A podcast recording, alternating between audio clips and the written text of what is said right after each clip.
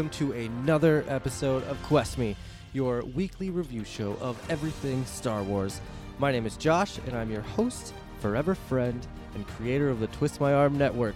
You can find us at twistmyarm.net for all the other shows that you like to listen to Sudden But Inevitable, Best Flicks with Ricky D, Marvel Canon Madness, and of course, this show, Quest Me.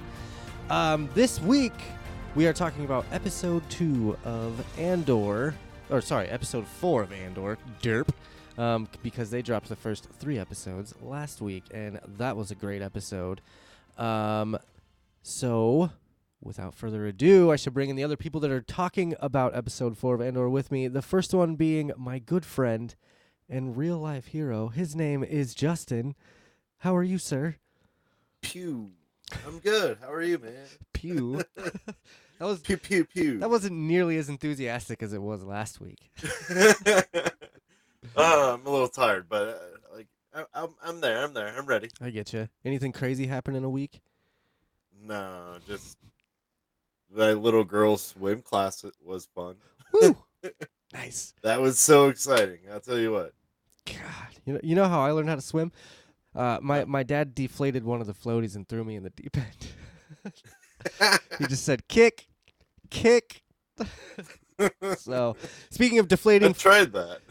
yeah, it's a good idea. And speaking of deflating floaties and throwing them in the deep end, we have a new guest to Quest Me. His name is Hugh, and he's from the Nerd AF podcast. How are you today, sir? Hey, what's going on, guys?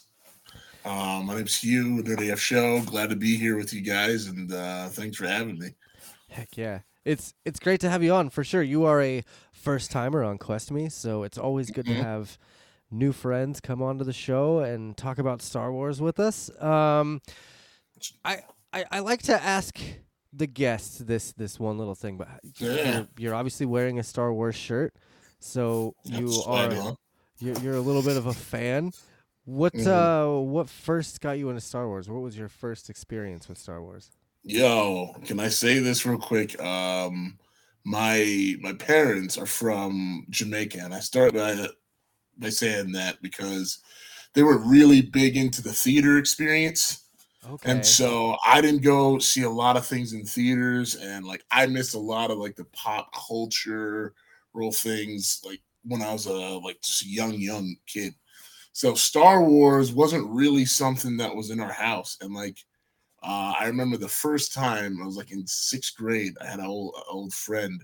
Uh, maybe fifth grade when Phantom Menace first came out. I was like, "Yo, Phantom Menace is coming out! It's Star Wars is back!" He's like so hyped, and I'm like, "What Oh, Star yeah. Wars?" I'm like, R2 who? Like, like I was I was so out of it. So my first introduction actually, y'all might hate this, is uh is uh Misa Jar Jar Binks and the uh, double-sided red lightsaber. That was that was a cool part. And yeah, I'm I'm, a, I'm kind of a prequels guy because of it. That's that's that's where I'm from. But I've obviously seen all all nine now, plus uh, some of the other stuff as well. So So you were a fan of Um, Obi Wan Kenobi then? That little mini series. yeah, I was definitely a fan of Obi Wan Kenobi. I'm a huge. Yeah. I, I like I like Hayden Christensen. I like uh, Ewan McGregor. Um, I liked all that, so I was a big fan of that one. Book of Boba, not so much, but that one was a hit for me. Heck yeah. I mean, Book of Boba Have was, was good, but what, Justin? Hugh, have you have you seen uh, the Clone Wars, the cartoons? I've seen a little bit. Like I, uh everyone talks about. It. I saw a little bit of the uh, final season when it first uh, came back to Disney Plus, and then my some of my friends have shown me like I guess you can just watch certain episodes and get the arcs, you know. Yep, and yep. I'm planning to do that one of these days, but I haven't gotten through it. I I, I tried to do it like a couple years back. and I just started from uh, you know the pilot episode on, and it just was moving kind of slow for me. He's like, no, you got to watch it like this. So I'm gonna try and circle back to that, but no, I haven't gotten into it. I'm the uh I'm the gaming nerd on my podcast, so I, I do a few Oh, Star. Wars games. Like I loved uh the recent one from Respawn. Uh I'm gonna forget the name, but with Cal Oh, Kestis, man. uh Fallen Order, Jedi Oh, Fallen Order, that was yeah, yeah. fun. Oh, Yeah. And great! then uh yeah, yeah, awesome one. I can't wait for the sequel. And Nice. then Star Wars Battlefront, and then back in the day did some pod racing as well. So uh, on the N64. So Oh man, I'll whoop you on some pod racing. I Nah, got dude, I got you. I got it for the Switch. I got it on the Switch. I love that game Switch? still. Yeah. Well, thanks for joining us, Hugh. It's really good to have you on. I'm super excited to to talk about some Star Wars. We are live on YouTube, Facebook, Twitter, and Twitch. Um, thank you, Phil, for dropping in. He says, "Woo, Hugh." Whoa, what up, Phil? Thanks for being here. Um, and that is for everyone else that's in the chat. If you want to hang out, just go ahead and uh, post some comments and we'll answer questions. And, you know, it's good to see you. But anyway, so we're going to move on um, to episode four of Andor. It is called Aldani, which Aldani is the name of the planet that they spend most of the time on. Most of their time on on this episode. So the synopsis that I got from IMDb, because I didn't feel like writing my own today. I love your own. Um, I'll- your own interpretation is so well worth it. okay, I'll do it next week for you. But this week, Thank you. out of options, Cassian is recruited for a dangerous mission to infiltrate an Imperial garrison. Which is there's a there's a lot more going on than just that. I feel like we get a lot of exposition in this episode. There's just so many things happening all at once that this is kind of like it's like a bit of a Game of Thrones aspect. You know what I mean? Like there's just so much happening, so many different storylines happening all at once that you're trying to keep up with everything. I mean, we were introduced to a ton of different ton of new characters in this episode. We were introduced to some a, a new planet. Um, we saw some gosh, just all sorts of different things. We saw like someone getting fired from the empire. It was it was pretty crazy, but I want to start out with this first scene because it starts off in their ship, right? In uh, I I just call him Scar's ship because it's Skarsgård to me. So, so Luthen. Luthen. Okay, Luthen I'm gonna, yeah. I'm gonna really try and remember that, but I have the hardest time with uh, names and everything. So, it this ship though, I love it. I don't know what it. Oh, it's it's a Fondor Haulcraft is what it's called. I'm Oh, assuming. it looks so cool. Yeah, it's got the sweet wings overhead, and like it looks like it has some cool guns. at the same time. Yeah, but then it's also got this computer in it that to me is a bit of a callback to Solo. In because in Solo they put uh uh L whatever her name was the droid they put her consciousness in the Falcon and so the Right. Falcon was able to like communicate with C3PO and Empire Strikes Back and it's like a big callback. Well, this ship actually has like an AI on it that is talking to Luthen and Andor. And I thought that was really cool. I got like super heavy like uh what's that movie War Games vibes.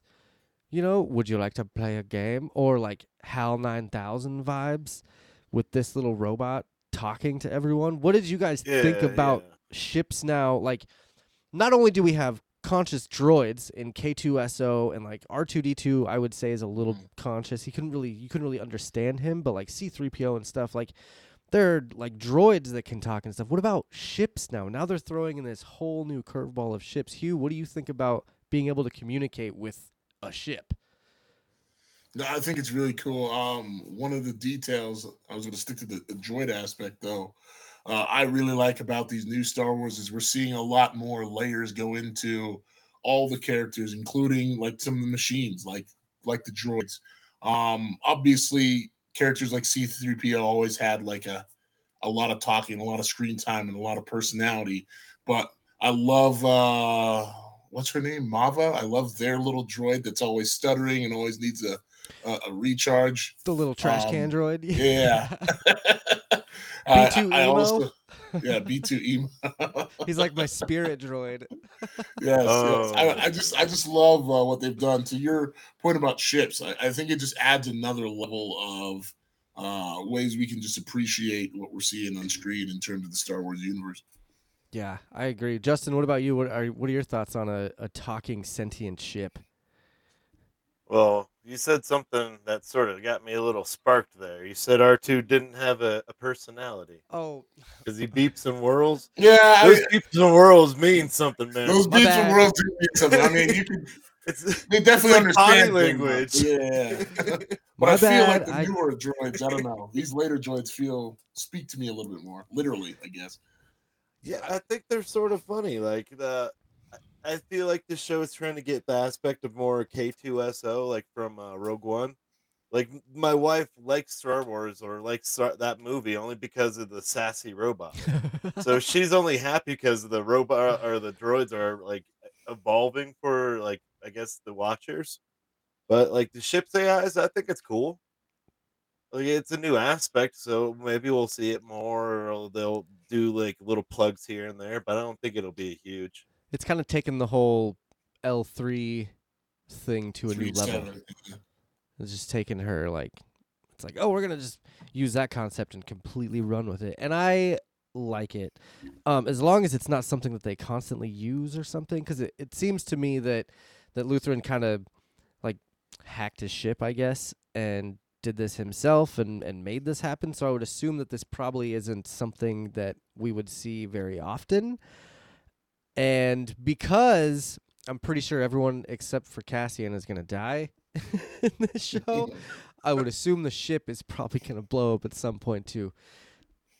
Because everything that we like is probably gonna go away in this. I mean, it is written by Dan and Tony Gilroy, and they did Rogue One, and everybody died in Everyone that. died. So I uh, could absolutely see that. Uh, speaking of, of that, I forgot to mention this. This episode in particular was directed by Susanna White, who is doing this episode and the next three episodes of Andor. She didn't have very much on her like uh, background, but she did do the the Nanny McPhee Returns movie.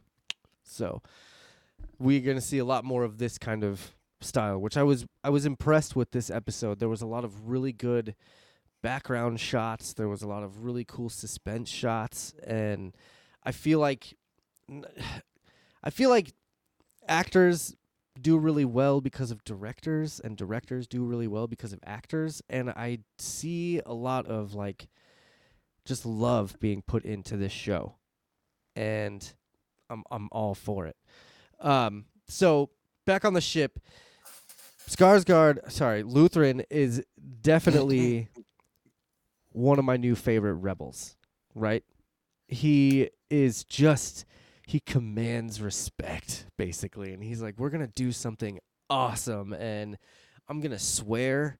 I'm gonna say bastard and ass. That never happens in Star Wars. Um, but I think at, at this point in the episode, to me, like when I was first watching this episode, I was like, "Oh, geez." Phil says Mon Mothma will, will be okay. You're absolutely right. Mon Mothma will survive. Um, but for me, I I, I kind of wasn't trusting Luthen as much at the beginning here, especially when they land and he starts talking to Vel, and they're he's like kind of being really shady about stuff and like. What did what did you guys think of, of that? Were you on that same kind of train, Justin? Were you like a little distrusting of Luthen at this point, or were you like, nope, we're good. I can, I'm I'm good with this guy. Oh, I, I was totally down with him. I, I thought he was like the uh, what was the analogy I used last week, and I'm gonna mess it up. The Q or the M to 007? Yeah, Q. Oh yeah, Q, yeah. Uh, yeah, I just knew right away. Like th- uh, that guy's the he runs the outfit, but you can't really pinpoint him. Oh no, M rums N rums in. All right, Yeah. there you go. It's She's M. the, she's the leader. Yeah, yeah. Yeah, he assigns the missions. He's the one who drops the insurgent here or there. Like he, he's the boss. Okay. But yeah, I've I've always trusted him. All right. What about you, Hugh? Were you Nah. trusting or you? I uh I was thrown off. Like at first, after episode three, the reckoning, like, yeah, I fully trust this guy. He's, he has a good head on his shoulders, knows all about this dude. Uh, but then he says that line to Vel about like, and if he messes up, he's expendable. That's the beauty of renting him, right? I'm like, yo, I thought you were invested. Like, and that's Yeah. a that's a part of it that we uh we as the audience get to see. So I'm wondering if they'll kind of build off that. And really, this uh that maybe Rael is just more into it just for the greater good, and each individual piece is just kind of expendable. I don't know, but I I mean I'm I'm I'm hoping so. I'm hoping it's nothing like he's he's working a different angle. I think he's going to be more of like this series Saw Gerrera where he's a Mm. little more extreme. Um I mean, we're going to see Saw at some point. we're going to see Saw. But we're going to see him at some point in this series. So there could be something there where they're they're just part of the extremist group, and Mon Mothma is more trying to reel them in, um, which would make sense. But again, like there were some things at the beginning of this episode where I'm like, eh, I don't really know how I feel about this guy. Is he ex Empire? Is he working with the Empire? Maybe trying to infiltrate something? But then obviously we get further into things and we see a little bit more. Um, Hey, can I interject real quick? yeah, yeah, go for it. Um, real quick question. Uh, uh, my podcast is explicit. Am I allowed to cuss on here? Like, Oh yeah, yeah, yeah, go for it. I may have just Yeah. let one slip. Like, I was just trying Oh. to replay it in my mind. I'm like, Nope, you're yo. fine. Thank you. You're all good. Um, I'm pretty sure everyone in the chat is okay with it too. If anyone in the chat is not okay with swearing, Fuck I'm off. fucking sorry. oh, um, so So what? What's up? I was gonna bring up like the, your point that you made when he said he the Andor is like expendable.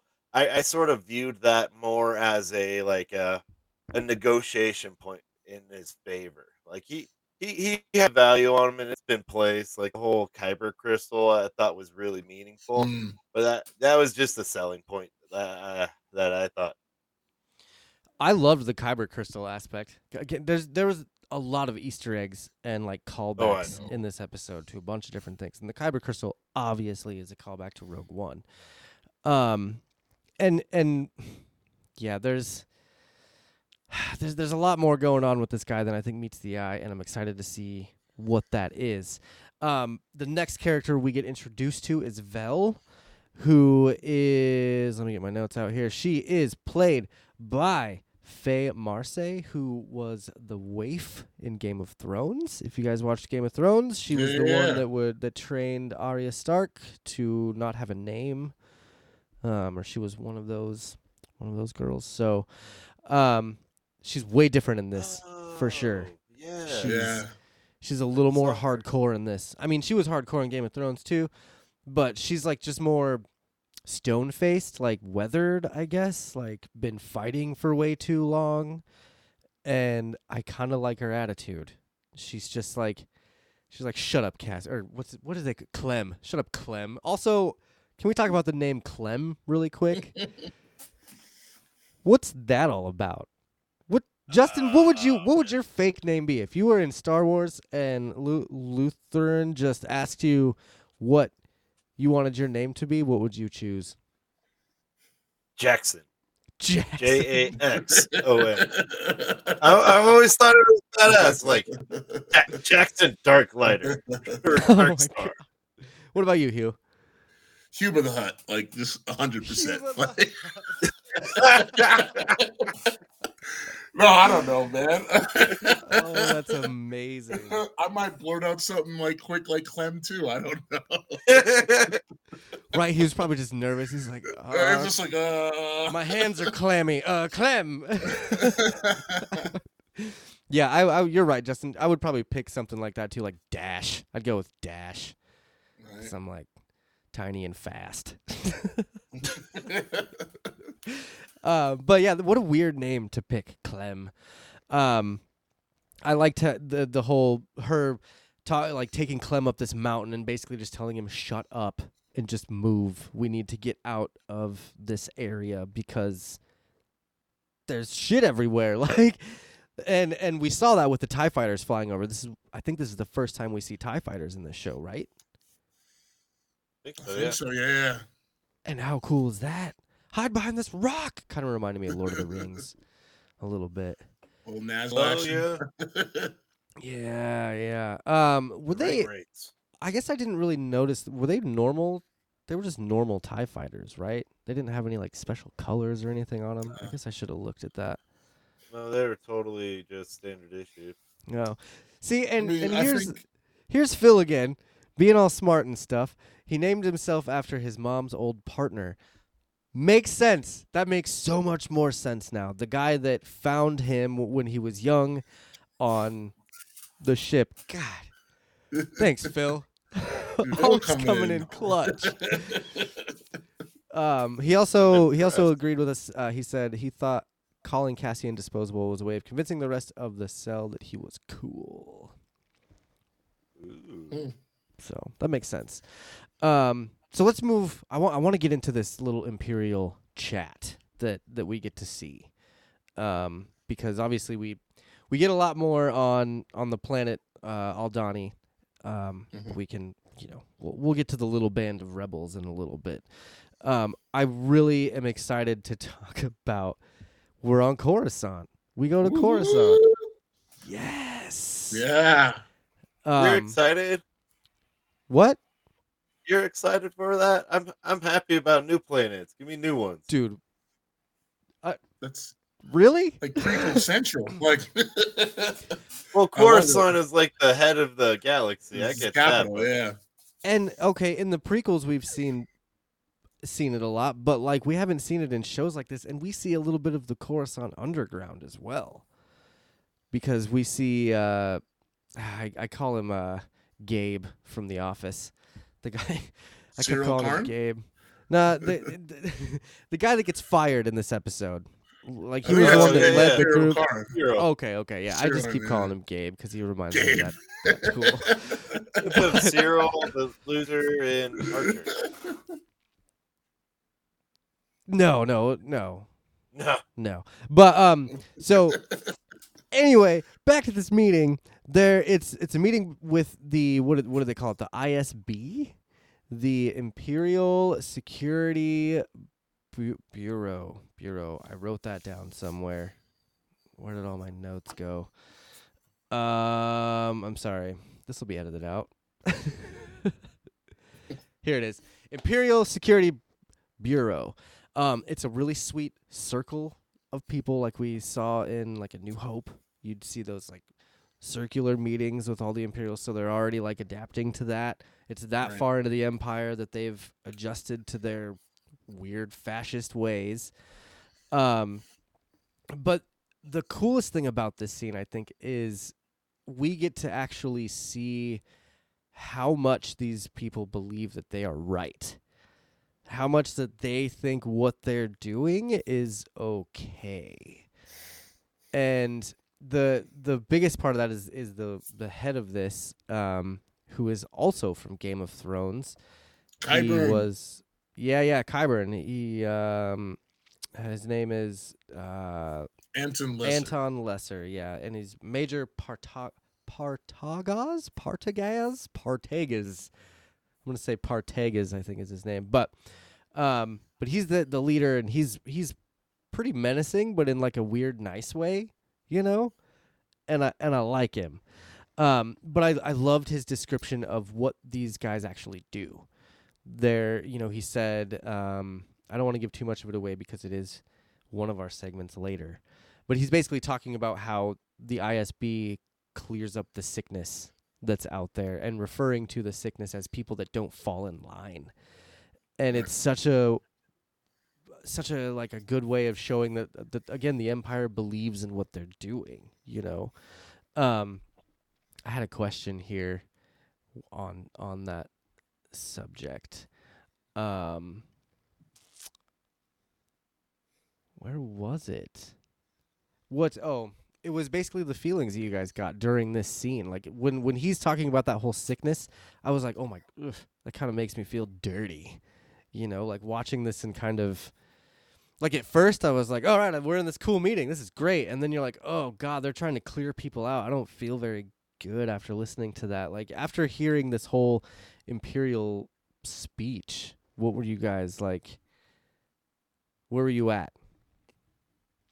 Hugh, let's start with you. Um, it's it's crazy you say that because I think it plays into the whole uh speech from I think it was last episode, the reckoning, talking about uh just how sure these guys are that they're right, and they could never believe that someone could infiltrate them. I know we'll talk about a little later, and you know, uh, spit their food, take their stuff. Um, it's just this show has done a fantastic job across the board of showing the empire the empire's arrogance um in just subtle ways through dialogue um even through you can kind of see parallels to uh the corpos that get fired uh, in the way they approach the situation as well. Um that I think that's really the strength of this show is just kind of the down to earth um, dialogue that really exposes um, a lot of the context and meaning behind what these um, yeah just as Phil says just walk in and pretend you belong uh, uh, context and meaning behind uh, the conflict between the rebellion and the empire. Yeah. Justin, what about you? I know you're a fan of the Empire. Oh, I love the bad guys. so I, I, I'm mixed about the speech. Like uh, from a objective point of mm. view, like I felt like it almost sort of like pumped me up. I hate to say it, but like being a healthcare provider and the rest of the speech, I'm like, oh yeah, let's go, come on. And then like once you got context of what he was really speaking about, it's horrible. It's absolutely horrible. Right. So I saw it from like two point of view or two point of views, but overall, like the it's nice to see Star Wars actually get really good writing. That's a, a pleasant change to see. Yeah, and like this whole episode was filled with a bunch of good writing, good good dialogue to this episode. I know Hugh and I were talking about it a couple days ago. Just it was basically all dialogue. That's all this all this was. Right. um, did you guys catch the Rogue One reference at the end of this scene? Scarif. Yeah, yeah. I did not. He uh, uh, the major Port Portagas Portagas says um he says and what report do you have? And looks over this guy and he's like we need an increase in construction because of shipments going to Scarif or something. In- increase in protection for the construction shipments going to Scarif. And you're like oh oh there it is. So they're I think they're gonna go back to Scarif or they're gonna be on Scarif at some point in time in this series. Um I still am a full believer that K2SO, the whole point of this series is for Andor to find K2SO, and the end is going to be that happening. Like the last maybe two episodes is going to be them finding each other, um, which will be super fun because then Alan Tudyk will be back, and I love that guy. He is incredible. Um, let's see, let's see. Do you guys have any anything you want to cover right now before we go any farther? Have we missed anything or? Uh, just got a little bit of a prediction. Okay. Yeah. So that that loser officer Syril, right? Cyril Um, Figgis. Cyril. I, I feel like uh, him getting like fired and scorned from the this uh, em- the empire. He's gonna be like the spark of the uh, reb- rebellion at that planet. You think? He's just gonna say. Go ahead. Mm. No, no, no, no. I was gonna let you finish. I'm sorry. Oh, I, I was just thinking like he- the the empire said like you're under our our jurisdiction and full control, no longer third like uh what contracting this out. So the their planet's going to be shit on pretty much. And I feel like he realized this is all his fault, and he wants his planet to have a better re- uh, way of life, and so he's going to be that little spark, and then full circle get back with uh, uh, Andor when he's uh, placed as an insurgent there. Hmm. Well, I have a little bit different of a prediction with that guy. Um, Shoot. because it was so he went back home to Coruscant. Like I'm pretty sure that where he went was Coruscant to go live with his mom. Mhm. Oh, And so I think that he might try and go like go rogue on it. Like I just got fired, but I'm gonna earn my job back by solving this case on my own, Mm. and then end up kind of foiling whatever Andor is doing. Like, did you watch the new season of Stranger Things? Did Did you I guys did. watch that? You, you remember the basketball player that kept Yeah. chasing him around? The like, the dude that that thought what's his name killed his sister, and so he kept chasing the kids around the whole time. oh yeah, yeah. Like that's what You got all that's crazy. yeah, that's what Syril's gonna be. Is that nuisance? The guy that just shows up at random points to ruin the day. Um, There we go, know. Phil. There you go, Phil. But there you go. Okay, so Phil agrees with you, and most of the time Phil is right. So Right. all right, I guess. I yeah, guess yeah. we'll, Phil's uh, kind of. I agree with Justin as well. Um, I think that's that's the way it's going. Uh, one of the clips I was gonna send you, uh, Josh, was from episode two. Was his speech uh, in front of the uh, Oh, the yeah. corporate, It's where he's just he's just this innocent newbie, you know, trying to fit a role that he doesn't belong in. I think it hints at a, there's a little bit of like uh there's a redemption arc in there for him somewhere um because there are there's some noble things that he says i think like uh the greatest kind of injustice is just is just to stand by and do nothing i'm paraphrasing it but um yeah. I think I think yeah, I think Justin's onto something. It's one of those things that once you, you see it, you can't unsee it. So And it could be an accidental thing too, where he ends up running into Mon Mothma or he runs into Right. Luthen, and then they hire him for something, and he ends up working with Andor on some random job. I, I okay, all right, all right. yeah. I'm We'll still see, gonna we'll stick see. by my prediction Yeah. that he's gonna turn into some rogue, and that'd be fun. But I do, I can, I can do see like it. that though I do too. like. it. Welcome to the podcast that wouldn't die. I'm your host, Kevin. With me, as always, is Aaron. What up? What up? Each week, we'll explore the classics of the horror and sci fi genre with a little comedic twist. We will ask those important questions like why don't they get out of the haunted house the first time they see the ghost or the demon? Why do people feel like, hey, there's been a spooky disappearance, but I'm going to investigate myself, even though I have no investigative background?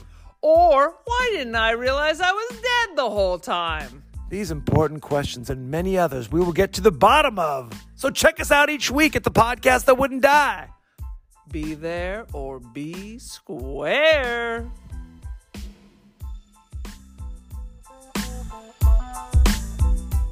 So that's actually the, the next scene. Basically, is all the all the ISB agents going to this planet, um, which which was more Morlana One is the planet, um, and basically the guy just fires everyone. He stands everyone up, and I love.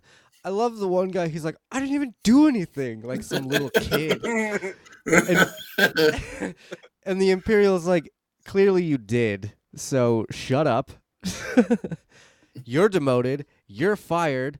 You don't say anything. Like he was just all business in that thing, and it was it was a lot of fun to see the the children come out in that guy.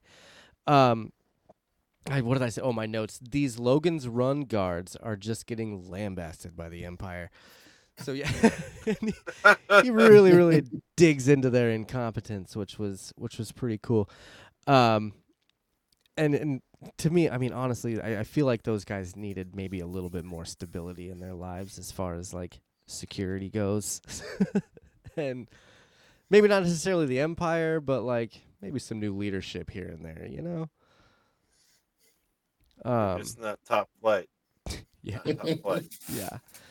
And then, then we also find out De- Deidre, De- Deirdre, Deidre, um, who is played by Denise Gough. She actually has a good amount of video game credits. She was in The Witcher 3 and she was and she was in the 2015 Star Wars Battlefront as a voice actor and then she's also slated to be in the unnamed Game of Thrones prequel series that's coming out sometime.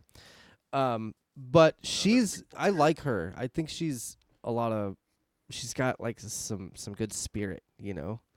And I think she's a lieutenant. I'm pretty sure that um that Partagaz calls her lieutenant at some point, but we never really I don't know. She's got. I think she has two little two little dots on her chest or two little squares on her chest. I don't really know what that means in Star Wars. Do you, Justin? No clue. Okay, yeah. Uh, Some kind of either. officer. some nerd we are. Jeez. Um, but I, I like her the fact that the Pathfinder or the the Starfinder, whatever that was called, I like that that was hers, and then now she has this purpose of finding out what it is. See, and now this is where my prediction, like I think that she's gonna join Andor at some point as well. I think she's gonna leave the Empire and end up being on Cassian's side. Like this is to to me, she like with that whole uh, meeting at the end with um, her and what was the the other guy? The guys, the guy that fired Gabe and like got all angry at people. Blevins? Blevin? Yeah, yes, that's his name. Yeah. Um, but he's there with uh, God, man, all these names are killing me, dude. Game of you weren't kidding, man. Partagaz is there, Right? and she's there, and he's there, and and she's she's she's like, I need all the files on this planet, and he's like, no, and she goes, but why? And so I think she's gonna be a little bit more scorned by the Empire as well, and kind of find her way into Andor's little regime. Um, what did you guys think of the little band of rebels? Justin. with the little like the the five people team. Yes. Those guys. Yes. The shepherds. Oh, they're, the- right. Skeen, Taramyn, Nemik, I, I and feel like they're about to get murked, man. yeah, dude. Like I don't know how they're gonna pull this off, but somehow they may all die and Andor lives. They're, they're the red shirts Gonna for sure. Yeah. They're they're the, they're the cannon fodder. the bantha fodder, you mean? Ooh. nice. What about you, Hugh? What do you think about these guys? I really like Nemik for one. I think he's just adorable. well, he was the only nice one, right? Like, Right. yeah.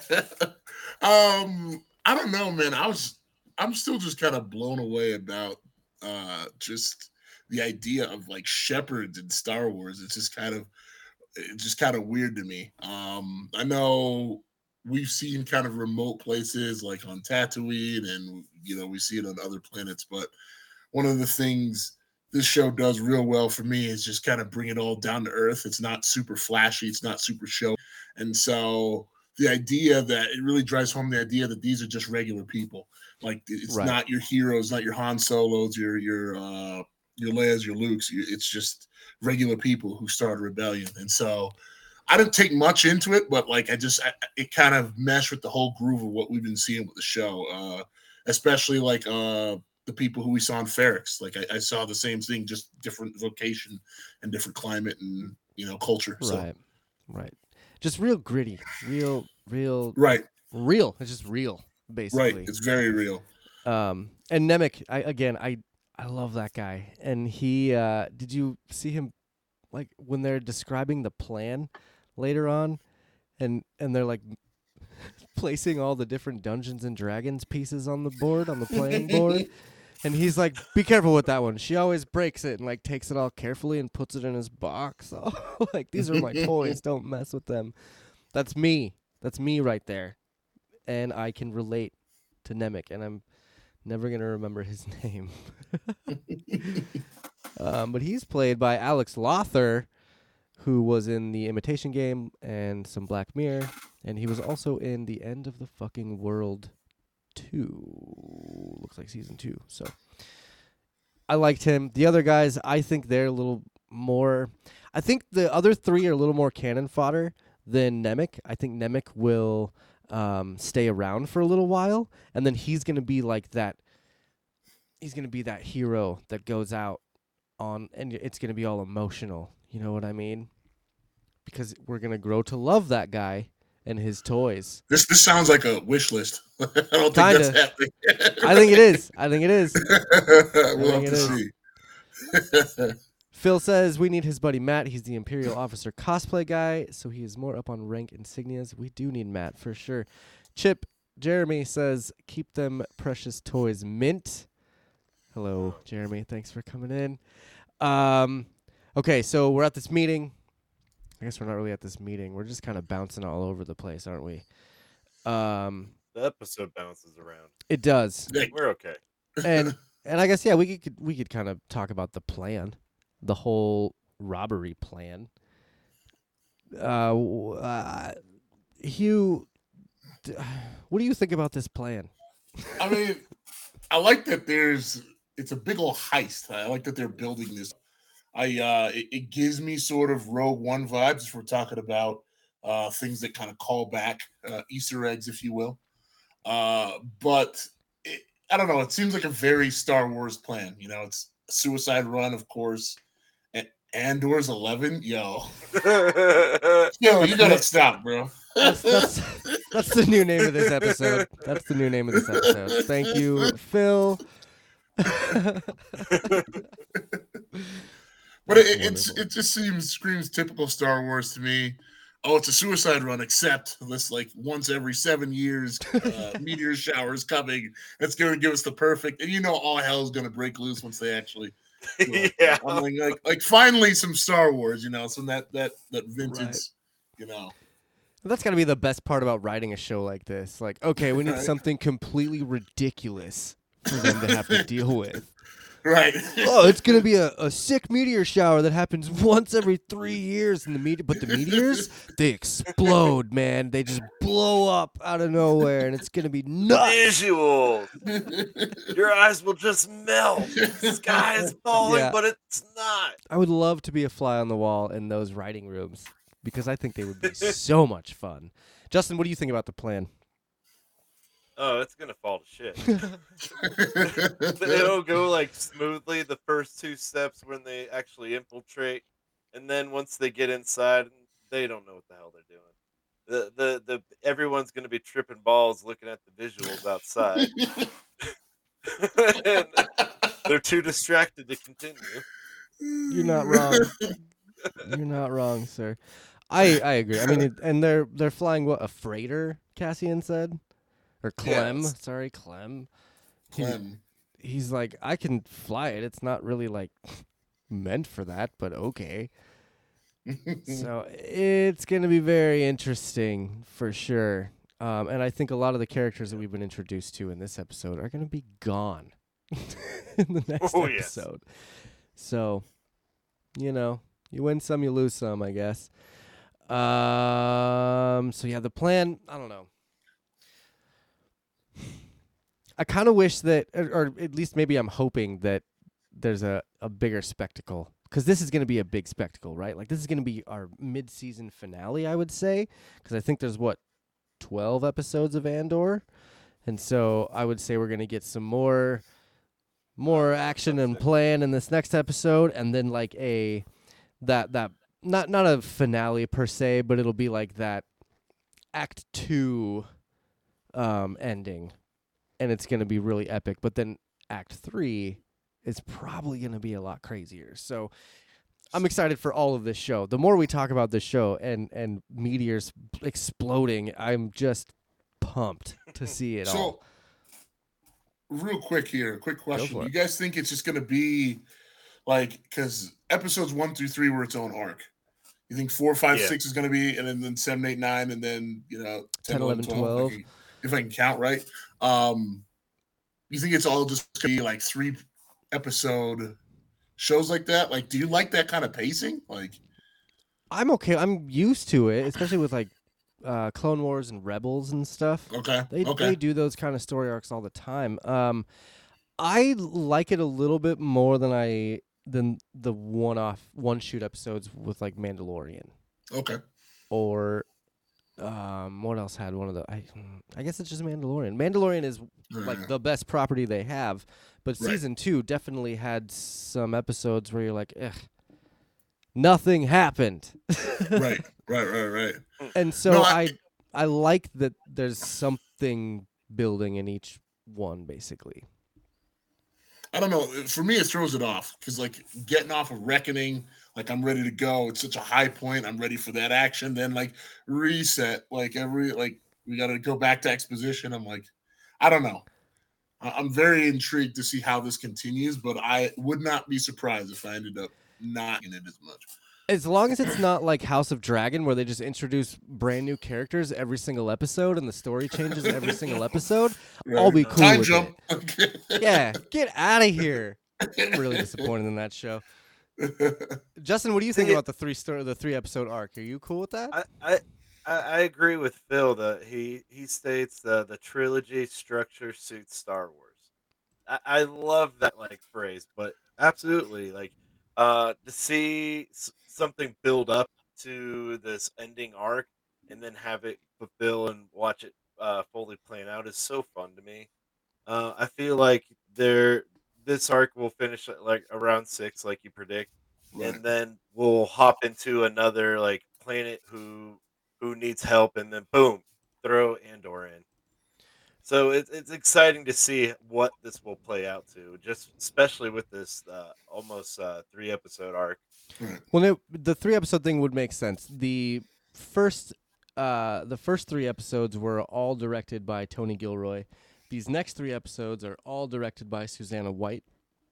So I'm Mm. assuming that they probably did give her some sort of story arc to to do, and then just I don't I don't know who all the other directors are. I guess I could look it up, um, but I would think that if they're sticking with that, we're gonna see a different director for each arc, and then we'll And a different we'll arc, yeah. basically know. Yeah. Um, I guess we'll see how it goes. You know, I'm thoroughly enjoying the show s- still. Um, even though this episode had a had a lot of exposition, we still we went to some some cool planets. We got to kind of get into the nitty gritty of the Empire and what they're actually doing to planets. Um, we saw Coruscant. We got to see like apartment buildings in Coruscant. You know, like C- Syril had to take the elevator all the way down to Right. the bottom of Coruscant, and I I like that. I we were supposed to get that show years ago that was going to be about bounty hunters in the belly of Coruscant, basically in like the the underground, and that was going to be really fun. And then Lucas sold to Disney, and so they scrapped all those plans. Um, and you know what? It might have been a a game actually. I think it was a video game that was going to come out that was supposed to be It's a like 1801 or something. yeah, like it was a number. It was some. Oh sort yeah, number. yeah, yeah, yeah. Now I remember. Yeah. Um, but it was. I was really excited for that because I love Coruscant. I and I'm a big city guy though. You know, I I love Denver. I love Chicago. I love San Francisco. I love LA. I want to go to New York. Like all, all those places. Like they're. I love big cities, and so Right. seeing a planet-sized city is really cool to me. um, let's see notes, notes. So, Justin, do you have anything else that we've skipped past that you want to make sure that we talk about? No, I think we're good. I'm just excited for the segments. F- Oh, for the segments. Okay, Hugh. What about you? Uh, do you have any notes or anything that we maybe have skipped past? I know we do have like two other things to talk about, but before we get into No, Mon you're fine, Mothma- man. No. Uh, you've you've hit it all. Cool.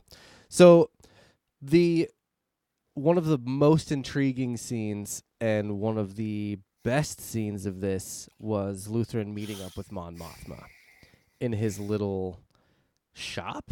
Like what what the hell is this guy? Is he just a fancy arts dealer? I love it. And if he's a fancy arts dealer, are we gonna see Thrawn? Is hashtag Thrawn coming?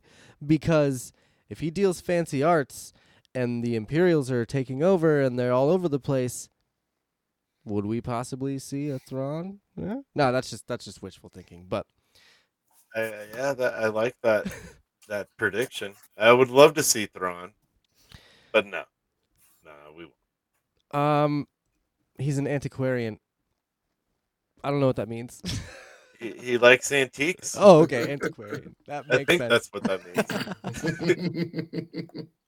I don't know, dude. He that's so weird. I, I got like now that he like we know he's like a antiques dealer or art dealer. Like that makes me even think that he is crooked now. Like that is like I, I, I hear that- that and I'm thinking like Russian mob. He's he's crooked. Is he though? that cover, right? Like that whole thing. Like I took it that it was all a facade. Like he just does that to meet with them. Like that's not really who he is. I don't know. I would. I think that he's probably made a ton of money doing that, and he just Right. hates the empire and wants to do something about it. And so Mm. he's probably got senators and stuff that are always coming into his area. And I would. I, I mean, I'm. I'm hoping we get to see a little backstory there, how Mon Mothma and him met, and how they like came to be buddy buddy.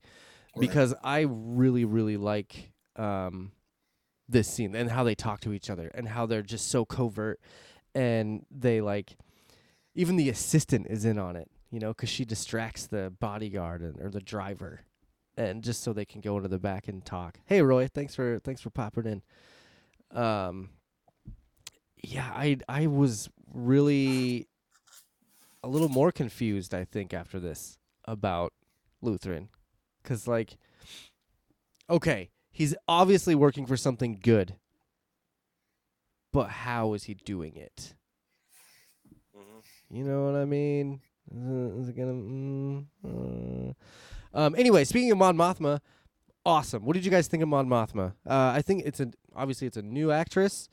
Um, I should have wrote this down. I can't believe I didn't. But Justin, initial thoughts of seeing Mon Mothma for the first time in this. I thought it she was strangely hot in a weird way. Well, she is younger, I guess. it was one of those things. I, I I don't know. If, like I was looking at her, I'm like, she's sort of weird, but she's sort of hot. I don't know. Oh, okay. Uh, All right. She uh her name is Genevieve O'Reilly is the is the Oh, actress. thank you. Thank and you. uh she was also in Rebels, right? I think she was I don't know if she's Mon. Mothma though. she was she was Mon Mothma in Rogue One. Okay, okay. So, so she was Mon Mothma before, and she Okay, was yep, yep. she was the voice of Mon Mothma in Rebels. So she is Mon Mothma, basically, and that's great because if we're gonna do any more of these prequel stories or even things in between, you know, saga stories, then she's gonna most likely be involved.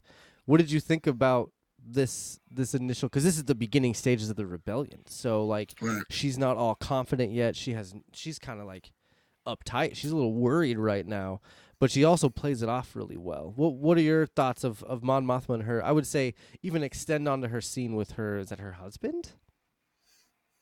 Uh, yeah, I think it is. I, I loved how they set up how the Empire is, uh, you know, slowly closing in on her. Like, you know, the people at the bank change. She can't make the same moves anymore. Like, like, you know, was it you who said the slow road to autocracy earlier in the in the podcast, or is that the actual line? Like, have that in my mind for some from. some I don't think I know. said that. Oh, okay, okay. But like, yeah, you kind of see this uh the empire slowly like, you know, bearing down on her. I like how the scene, uh, the way they did it in the shop really highlights and accentuates the urgency of the situation and how like dangerous things are becoming uh, for her in Coruscant. Um, so I thought it was really well done for the time they had, as we said, to jump and do all these stories and all this explanation um, they're gonna have to use a, make effective use of dialogue, and they've done it here again. yeah, and just that whole scene with her, like you're really seeing her struggle to to do what's right, you know, and and you can see it when she's discussing with her her husband, like Right.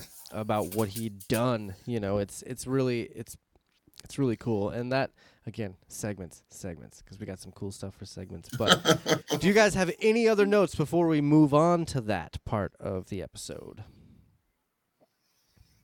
Justin, no, I'm good. Hugh, no. No. No. Okay. Nope. Okay. Um. So I did want to bring up a little thing at the Coruscant spaceport when Gabe was getting off of his flight to go see his mommy. Um, they mentioned three planets, which was really cool. They mentioned Hosnian Prime, which was the capital of the New Republic in the sequel trilogy. They mentioned Plexus, which is a Legends planet that is now a canon planet. Um, it was first mentioned in the Bounty Hunter Code from the Files of Boba Fett book.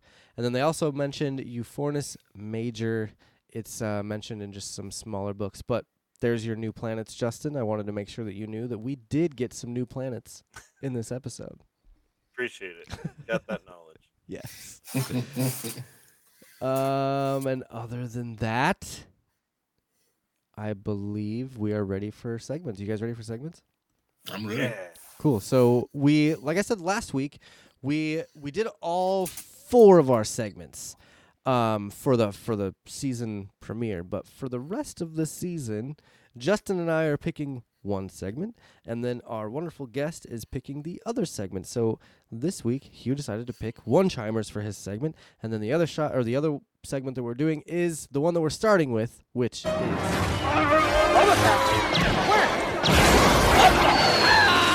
is.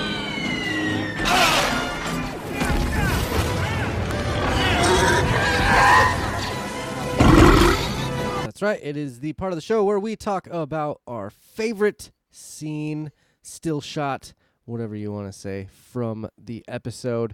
We are going to start with our guest, Hugh, and your shot comes in at the 19 minute and 33 second mark. Tell us why you liked this shot.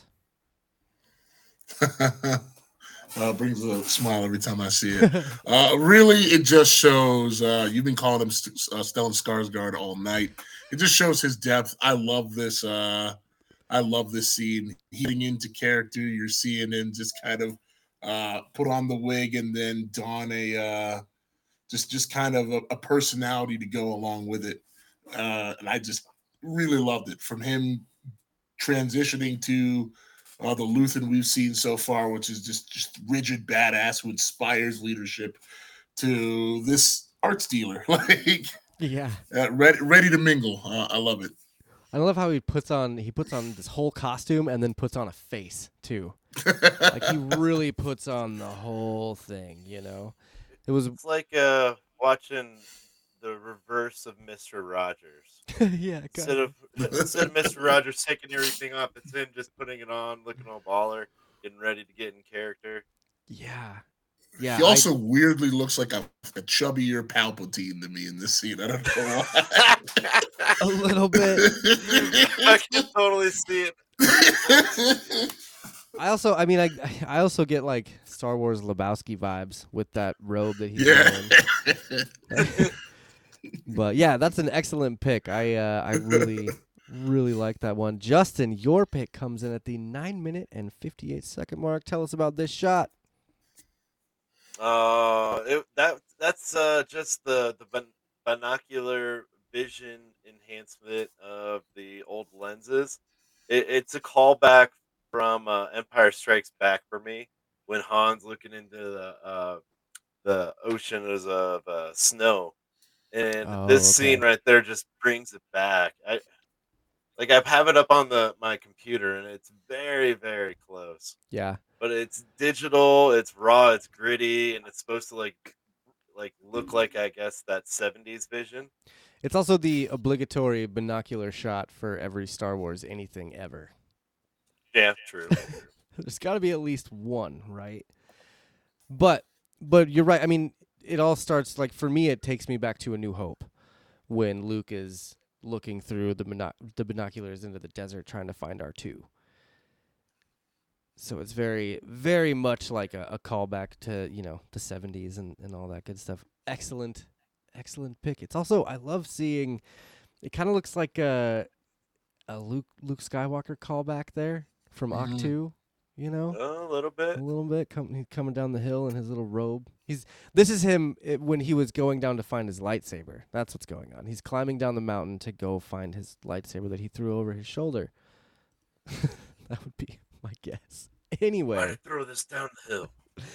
Um excellent pick. So my shot is at the 31 minute and 49 second mark. Th- I, like i said i love cities and stuff right? So Mhm. this is I went I scrubbed this episode so many times trying to find the best shot that I could find and I really really liked the um the fancy ass car with the extremely huge city backdrop. And I I I can't get enough of it. I want that toy. I want whatever vehicle that is to put into my collection because it is sweet. It's it's a lot like the uh, car that Han drove in Solo, I think. Um, in, in the opening shot of in the Solo, beginning. Mm. yeah, when the when he does like the he tries to go, tries to go in between the walls or whatever. Yeah. Tried to pull a Fast and Furious and like m- Mhm. failed miserably. No, he he made it right. I think he made it. But either See, way, it, it sort of looks like a star wars version of the lincoln like an old school lincoln right, right, like it's a awesome like a I don't know the the fancy car for senators, basically. You know, it's probably got like the kennedy car yeah, but it's got laser proof glass and like whatever. but anyway, great picks, guys. Um, I I really do like that segment um, for our show, so we're gonna definitely do more of those. The one segment that we're leaving out this week is Boba's Bounty, which is okay. Maybe next week we'll do it. Maybe not. Who knows? But the next segment that we got going on is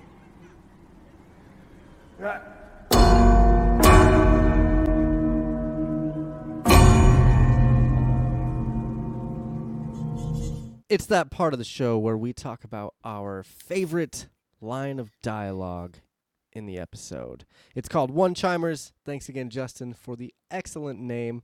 I couldn't I couldn't think of one for this, and he just texted me one day, What about one chimers? And I was like, Whoa, yes. So we're gonna we're gonna continue in the same order that we went for the Starlight Killer scene, and we're gonna do we're gonna play Hughes uh Hughes shot or Hughes one chimer first. Um, both of ours are a little bit longer, so just be prepared for that. But they are really, really, really good sets of dialogue. So let's go with Hughes. Here we go. We should find some Ghorman guests for tonight and see how amused they are. Your fun friends just cut off their shipping lanes yesterday. Do you know how many will starve? Uh, Perhaps we can laugh about it over the third course. Perhaps you should have a rest. If you make me pay attention, I will, and you won't be happy. Don't do this again. There's rumor you bought me a present. It's going back. Must everything be boring and sad? So, um, first of all, just incredible. want to start with that ending line. Must everything be boring and sad? I almost think it's like a play on the show, if you will. Like this is a Star Wars show, like, uh, uh, and but it's it it doesn't always have the level of action nor effects almost as we are used to seeing in, in, Star Wars. Like we talked earlier about seeing the TIE fighter come in. And so it's like, is that the first time seeing a TIE fi- fighter? Whereas other shows, other movies, you might see that all the time. I think, uh, again, keeping in the theme of being down to earth, gritty, I love it. Um, going back to the uh, comment about shipping lines, and we can laugh over it uh, after the at the third course. I, I think it just again shows the strength of the writing of this show. Um, I think this does a better job of setting up the dichotomy between like kind of the haves and the haves nots than that whole kind of casino arc in Return of the Jedi. Like I know it's it's pretty criticized, but I think I get a stronger feel for the dichotomy there between uh you know the upper and lower classes or even just the rebellion and the empire in this scene just through the words that uh, Mon Mothma says. I, I truly loved it and was blown away. I agree with with all of that, and I I loved her. Just again, this is where you're seeing why she wants to do what she does later on because she's actually she cares about the people. The reason she's in power is to actually help people and and do things for people. You know, Right. and and and I I'm kind of excited to see this this dinner scene. I hope we get to see it in the next episode because it's gonna be very interesting to see which leaders are there and like you know how other people feel about the empire and stuff like that. So Mhm. it's going to be very interesting. Great, great pick. Um, let's catch up a little bit on the live chat here. Uh, Phil says one binocular shot, one Wilhelm scream, and one I've got a bad feeling about this. And Star Wars is complete. He also said the Star Wars Rolls Royce, and then he commented on your clip a little bit of internal critique. He likes it. So moving Thank on you, to Phil. Justin's, yeah, moving on to Justin's one chimer. Here we go. We are healthcare providers. We treat sickness. We identify symptoms. We locate germs, whether they arise from within or have come from the outside. The longer we wait to identify a disorder, the harder it is to treat the disease. Do you understand my meaning, Lagret? Oh ah, Lord. So this was very, very funny to me.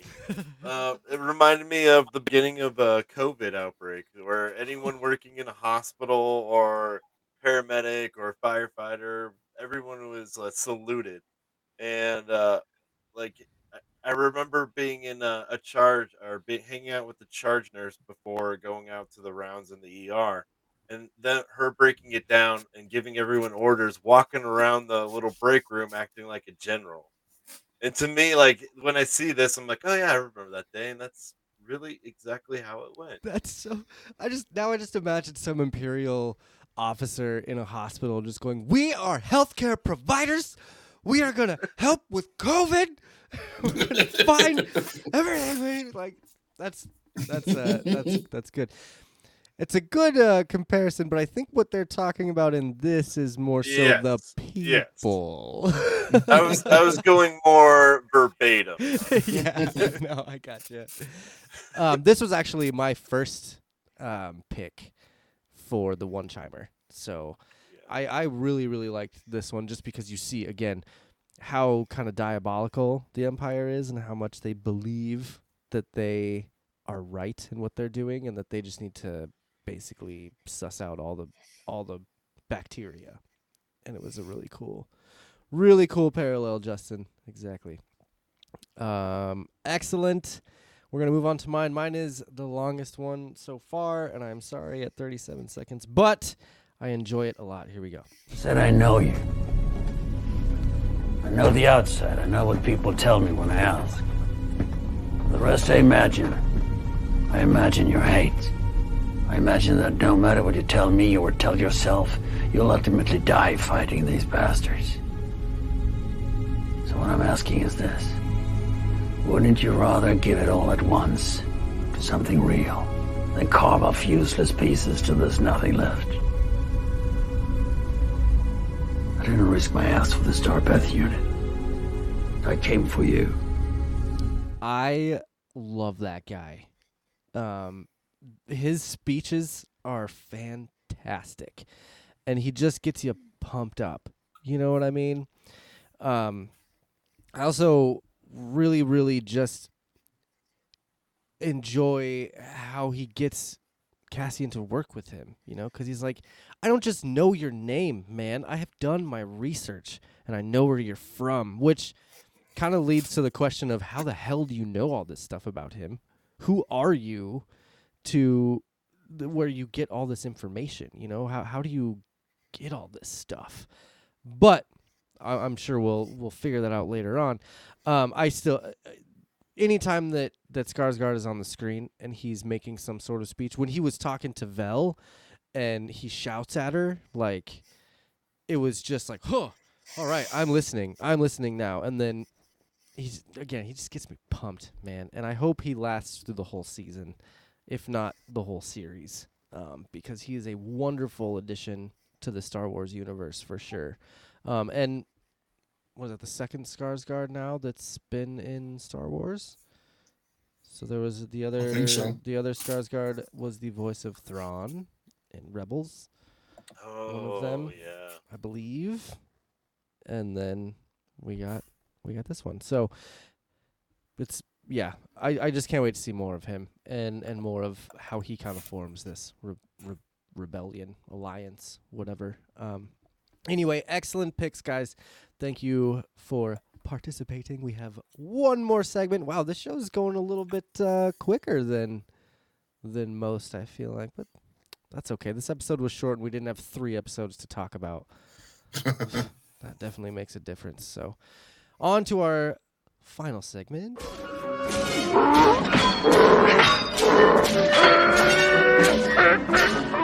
It's the Tusken Raider. It's the part of the show where we rate the episode out of 10, which we do it at this time 10 uh, Kyber crystals. Yeah. So, Hugh, let's start with you. What would you rate this episode of Andor out of 10 Kyber crystals? Um, before our discussion, I'd probably said six. Uh, I'd like to bump that up to seven point five. You guys really, you know, pulled out some of the finer details uh, for me, and I think I've come to appreciate it more. I was just, like I said again, kind of taken aback after kind of getting to that uh, point of more action and movement in Reckoning that I was expecting that to continue uh, with this one, and it didn't.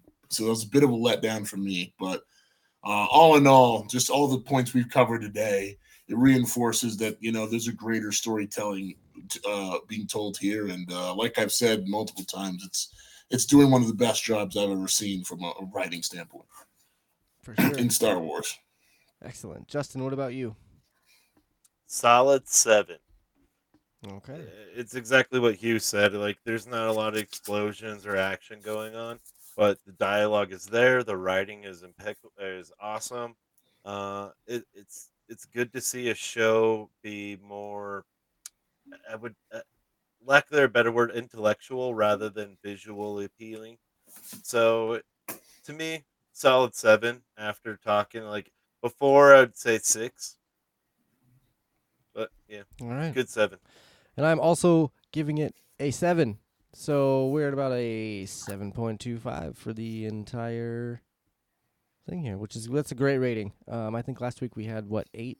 I think it was eight, somewhere around there for uh Okay, for all three episodes. So we are on par. Um, there haven't been too many. I mean, we are giant fans of Star Wars, obviously. So like, there aren't too many episodes that we're like "Puh, two, puh." but we definitely had a time with the Bad Batch where. Uh, Oh, those are those are straight ones, my guy. that that was such a hard season. To it's Omega. I'm like, shut up. Yeah, it was. Uh, that that's probably the only time that we've we've gone less than a a six. um, so yeah, excellent. That's uh, that's basically the end of the show for the most part. We have a couple of things to go through, and the the one thing is Hugh. I would love for you to tell all the viewers and the listeners out there where they can find you, where they can find your podcast, uh, how they can get in touch with you, all that good stuff. Hey, uh, thanks first of all for having me get having me on, guys. It's been fun talking with y'all. Uh, as you can see, my name at by Hugh Johnson on Twitter. Um, I come, like I said, from the Nerd AF show. Uh, we're a podcast about all things nerdy, where nerd intersects with pop culture, having those deeper discussions there.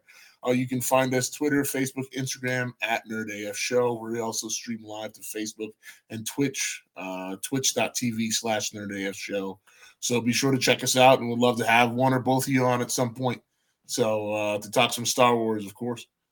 Absolutely. Um, it, I'm, I got a pretty open schedule for the most part. I know Justin's a little harder to to nail down, but I'm sure we could work something out. I know I know we can work something out. Absolutely. There you go.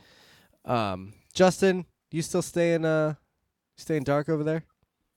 You don't want Always. You know, okay, cool. Well, thank you everyone for joining us today um, on this week's episode of Quest Me. Um, next week we're gonna be live again Tuesday, probably around nine nine nine thirty Central Time, eight eight thirty Mountain Standard Time, um, to talk about episode five. We're gonna have.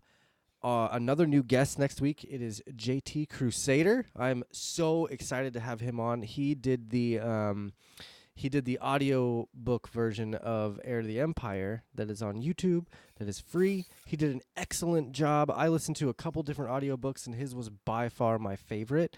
Um, so I'm extremely excited to get him on to not only talk about Star Wars with him, but talk about some of his upcoming projects that he just announced because they're really cool.